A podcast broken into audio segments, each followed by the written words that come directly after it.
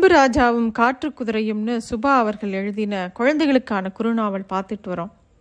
ரெண்டாவது வரிசையில் உட்கார்ந்திருந்த லோக்நாத் பக்கத்தில் போய் அன்பு ராஜாவை உட்கார சொன்ன உடனே லோக்நாத்துக்கு இருந்து ஒரு தீய அதிர்வு வர்றது அன்பு ராஜாவுக்கு நல்லா தெரிஞ்சுது. இருந்தாலும் லோக்நாத்துக்கு வந்து அன்பு ராஜா தான் பக்கத்தில் தான் உட்கார போகிறான்னு தெரிஞ்சோடனே கொஞ்சம் ஆர்வமாக தான் இருக்கான். அடுத்த நிமிஷம் பேக் அதில் இந்த பெஞ்ச் மேலே வச்ச உடனே அந்த பெஞ்ச் அப்படியே மழுக்குன்னு உடஞ்சி போச்சு. யாருமே அதை எதிர்பார்க்கல. தலைமை ஆசிரியருக்கு ரொம்ப அதிர்ச்சியாக இருந்தது. ஐயோ பழைய பெஞ்சு நல்ல வேலை உட்காரத்துக்கு முன்னாடியே உடஞ்சி போச்சு.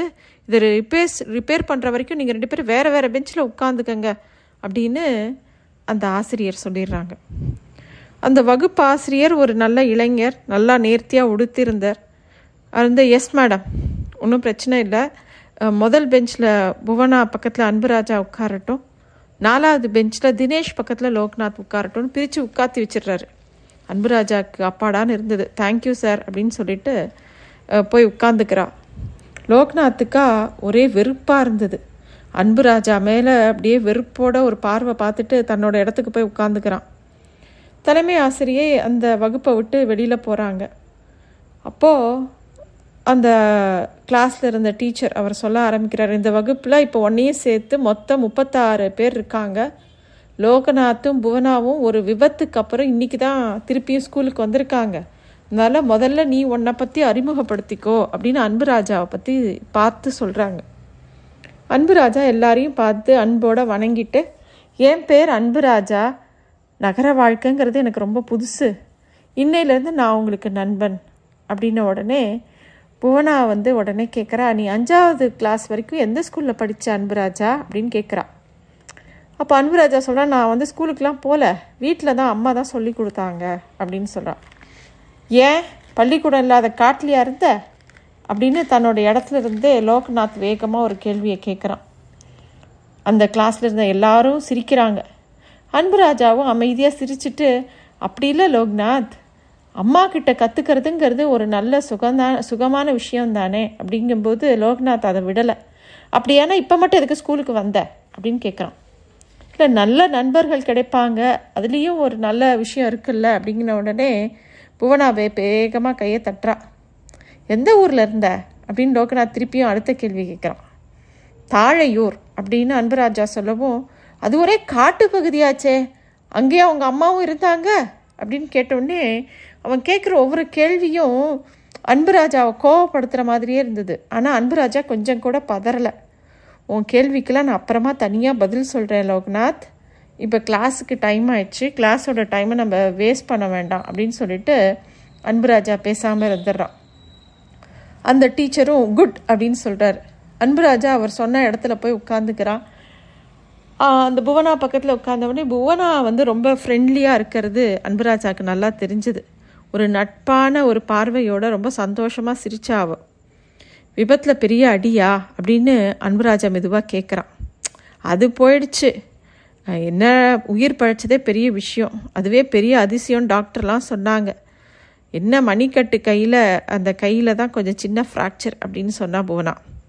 நம்ம நல்ல நண்பர்களாக இருப்போம்னு எனக்கு தோன்றுது புவனா அப்படின்னு அன்புராஜா சொல்ல உடனே ஆமாம் எனக்கும் தான் அப்படின்னு புவனாவும் உற்சாகமாக சொல்கிறான் புவனாக்கு அந்த விபத்தில் இருந்து உயிர் பழைச்சதுக்கப்புறம் தன்னோட வாழ்க்கையில் பல அதிசயங்கள் நடக்கிறத புவனா கவனிக்க ஆரம்பிச்சிருக்கான் திடீர் திடீர்னு கண்ணாடி வழியாக பார்க்குற மாதிரி சுவர்களை தாண்டி அவளோட பார்வை போன போது அவளுக்கு ஆச்சரியமாக இருந்தது. எங்கே அப்பாக்கிட்டேயோ அம்மாக்கிட்டேயோ இந்த விஷயத்த சொன்னால் அவங்க ரொம்ப பயந்து போயிடுவாங்களோங்கிறதுனால அவள் பேசாமல் இருந்தா. இன்னொரு சமயத்தில் வீட்டில் ஒருத்தன் பழம் விற்கிறவன் வந்தான். அவன் பழம் விற்க வரும்போது அவன்கிட்ட இருந்த பழங்கள்லாம் அதுக்கு முன்னாடி எந்த மரத்தில் தொங்கிட்டு இருந்ததுங்கிறது கூட அவளுக்கு தெளிவாக தெரிஞ்சுது. அதை பார்த்த உடனே அவளுக்கு ரொம்ப மிரட்சியாக இருந்தது. இன்னொரு தடவை அவங்க அப்பா அவங்க ஆஃபீஸ் பிரச்சனை விஷயமா யார்கிட்டேயோ பேசிக்கிட்டு இருந்தார் ஃபோனில் அப்போது இவளுக்கு வந்து அது என்ன பிரச்சனைங்கிறது தெளிவாக புரிஞ்சு அவங்க அப்பாவை கூப்பிட்டு அந்த பிரச்சனைக்கு உண்டான தீர்வையும் அவன் சொல்கிறா அவங்க அப்பா ரொம்ப ஆச்சரியப்பட்டு போயிட்டார். ஏன்னா அவர் கம்ப்யூட்டர் ரிசர்ச்சில் பெரிய படிப்பெல்லாம் படிச்சிருக்காரு. அவர் கூட வேலை செய்கிறவங்க எல்லாருமே பெரிய படிப்பு படித்தவங்க அவங்களுக்கு தோன்றாத ஒரு விஷயம் இவளுக்கு எப்படி ஆறாம் கிளாஸ் படிக்கிற ஒரு பொண்ணுக்கு புரியறது தெரியறதுன்னு அவர் ஆச்சரியப்பட்டு போகிறார் அது அந்த தீர்வு எப்படி தனக்கு தோணுச்சுன்னு கூட புவனாவுக்கும் தெரியல. இருந்தாலும் தனக்குள்ளே நடக்கிற அதிசய மாற்றங்களை அவள் எல்லாத்தையும் அவங்க அப்பா அம்மாட்ட சொல்லலை. இப்போ அன்பு ராஜா பக்கத்தில் பார்த்த உடனே முதல் பார்வையிலேயே அவனை அவளுக்கு ரொம்ப பிடிச்சு போச்சு. ஆனால் அவனை பார்க்கும்போது அவன் தலைமுடி வெட்டாத சடமுடியோட ஒரு சின்ன துணியை கட்டிக்கிட்டு மரக்கலையில் உட்காந்துருக்கிற மாதிரி ஒரு காட்சி அவன் மனசுக்குள்ளே வருது. இந்த நடந்த விபத்துனால தனக்குள்ளே எத்தனையோ மாற்றங்கள் இருக்குங்கிறது அவளுக்கு புரியுது. ஆனால் என்னங்கிறது சரியாக புரியலை. புவனா திருப்பி திருப்பி தன்னை நினைவில் வந்த விஷயங்களை நினைவுபடுத்திக்கிறான். அன்புராஜா காட்டில் இருக்கிற மாதிரி தோன்றின காட்சியில் அன்புராஜாவோட காலில் ஒரு தண்டை அவன் போட்டிருந்ததை கவனிக்கிறான். அது சரிதானா அப்படின்னு சட்டுன்னு குடிஞ்சு அன்புராஜாவோட காலை பார்க்குறா அதே மாதிரி ஒரு தண்டை அவன் காலில் போட்டிருக்கிறத பார்த்த உடனே அவளுக்கு ரொம்ப பிரமிப்பாக இருந்தது. அன்புராஜா அப்படின்னு கூப்பிட்றா. என்ன அப்படின்னு அவன் கேட்டோடனே இந்த தண்டையை நீ எத்தனை நாட்களாக போட்டிருக்க? அப்படின்னு கேட்டோடனே அன்புராஜாக்கு அதுக்கெல்லாம் பதில் சொல்ல விருப்பம் இல்லை. நீ முத கிளாஸை கவனி அப்படின்னு சொல்லிட்டு அவன் பாட்டுக்கு இருக்கான்.